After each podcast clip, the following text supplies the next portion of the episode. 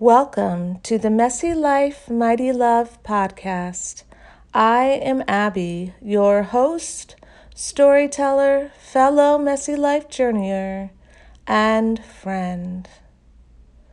I come to you right now in the midst of the selling process of this home I have made in this world for me and those I love, and amidst the great hopes that I have for our next home and ultimately our forever home with God. This in between and much activity has kept me from sharing podcasts with you. It's all been so full and overflowing of yes, that's it, the mess of it all. You are listening to episode 46, The Messy Art of Listening, Part 2. While I am learning much in these chaotic days of transition and am eager to share that with you, I want to finish this two part series on listening as it is truly so valuable to address our messy listening and really be there for others, no matter what is happening in our own lives. I am continuing with the list from the site skillsyouneed.com that I will link in the show notes. Here are numbers 6 to 10. Number 6 says, Be patient. I like how the site words this one. A pause, even a long pause, does not necessarily mean that the speaker has finished. Be patient and let the speaker continue in their own time. Sometimes it takes time to formulate what to say and how to say it. Never interrupt or finish a sentence for someone. Ouch. How often have I interrupted sentences and finished them?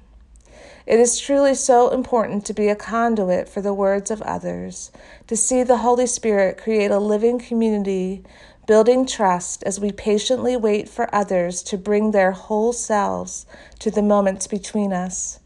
In being patient, we mark ourselves as ready listeners who also hope to be safe listeners and therefore true friends. Number seven, avoid personal prejudice.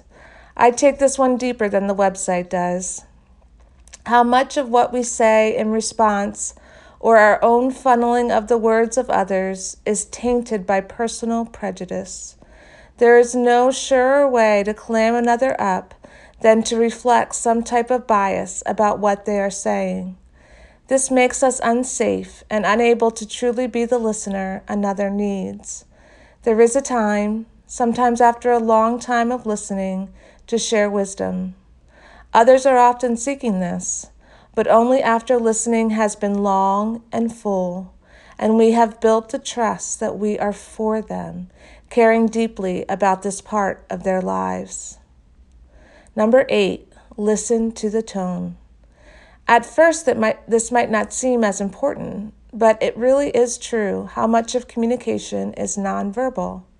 If we are thoughtful, not just to what is being said, but how it is being said, we will gain insight which will help us ask the kind of questions to draw the other out with gentleness and compassion.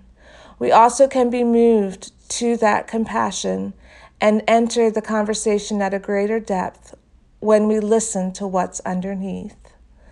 Number nine, listen for ideas, not just words.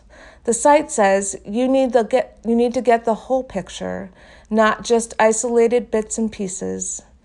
Maybe one of the most difficult aspects of listening is the ability to link together pieces of information to reveal the ideas of others.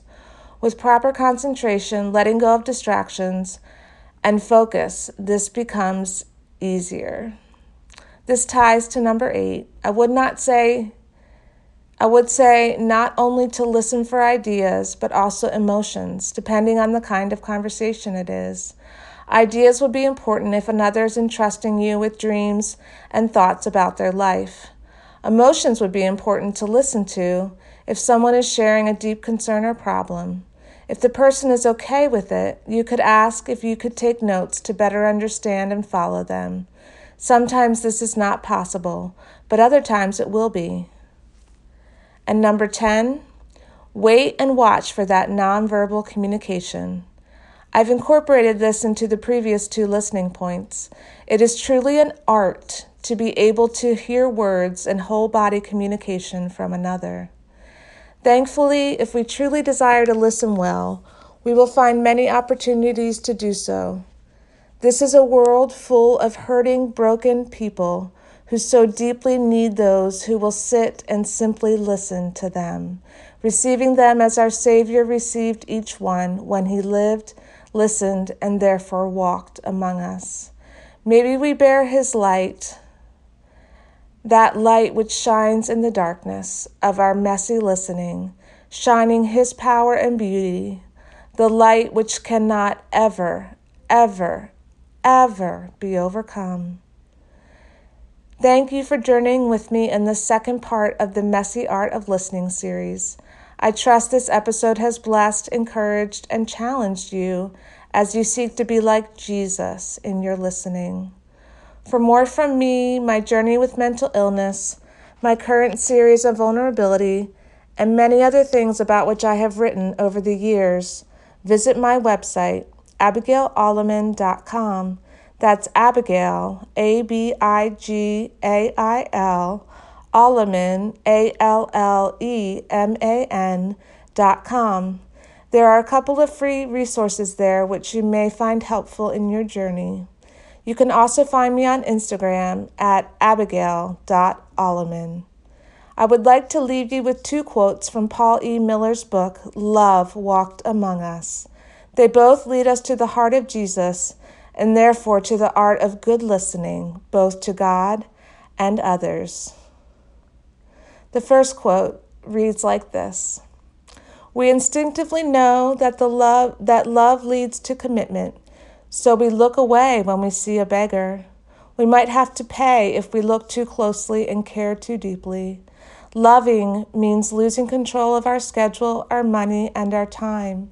When we love, we cease to be the master and become a servant.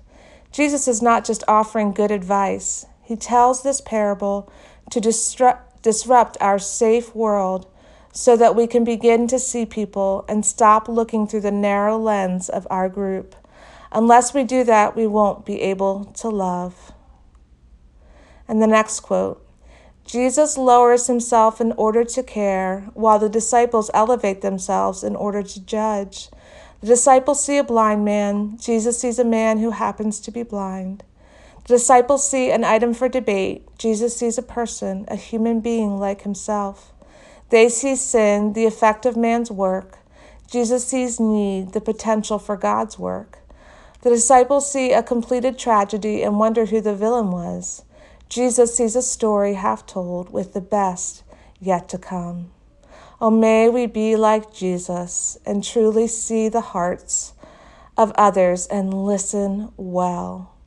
May we be lovers of God, walking amongst this world, daring to live and be those who love like Jesus, listening to the broken, hurting hearts and offering the hope of God's presence. I would love to meet you right here next time.